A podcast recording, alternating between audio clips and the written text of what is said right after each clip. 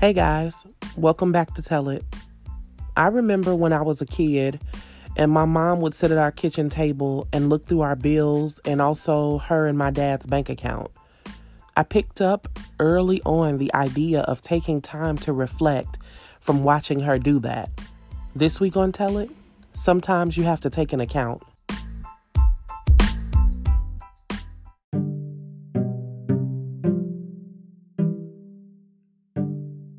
There have been times in my life where I committed to a battle, prayed, did the whole nine yards, and in the midst of fighting, suddenly I lost sight of my strength, power, and the belief that I could conquer anything.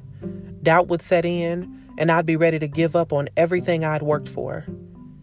But then I realized I have to treat myself like I would a new hairstylist whom I hope to get services from. I'd pull up their IG account and look up at pages of styles that they've done. I'd call everyone I knew to get their opinion on the stylist's work. And then, based on what I heard and saw, I build up the belief in their abilities and would make the appointment trusting them with my hair. Why do we offer this level of trust to complete strangers, but hold ourselves to the most ridiculous standards? So I devised a plan. Whenever strong, smart, I can conquer the world Alicia was confronted by negative, doubtful Alicia, I would rattle off her Yelp reviews.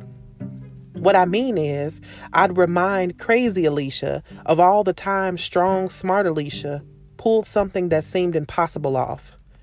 I'd remind her of the time she healed, persevered, and overcame things that she didn't believe she could the crazy one, would sit down and listen closely to what I had to say.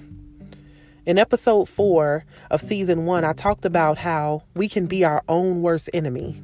That's real. And sometimes you have to shut you up. Listen, the bottom line is I want you to understand today is that you survived challenges before, and even the ones that were hard and were unclear of how you'd make it to the end, you survived those as well. There is no difference in what you did then versus what you can do now. Nothing. That same tough, capable, aware you is in there. Yeah, you might have to pull your Yelp review up and remember what you've done in the past, and that's fine. Sometimes you have to take an account.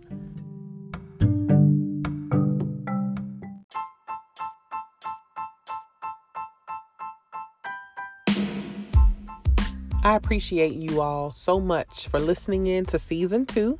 We're three episodes in, and I can't wait to finish the season out with you all. Until next week, tell it.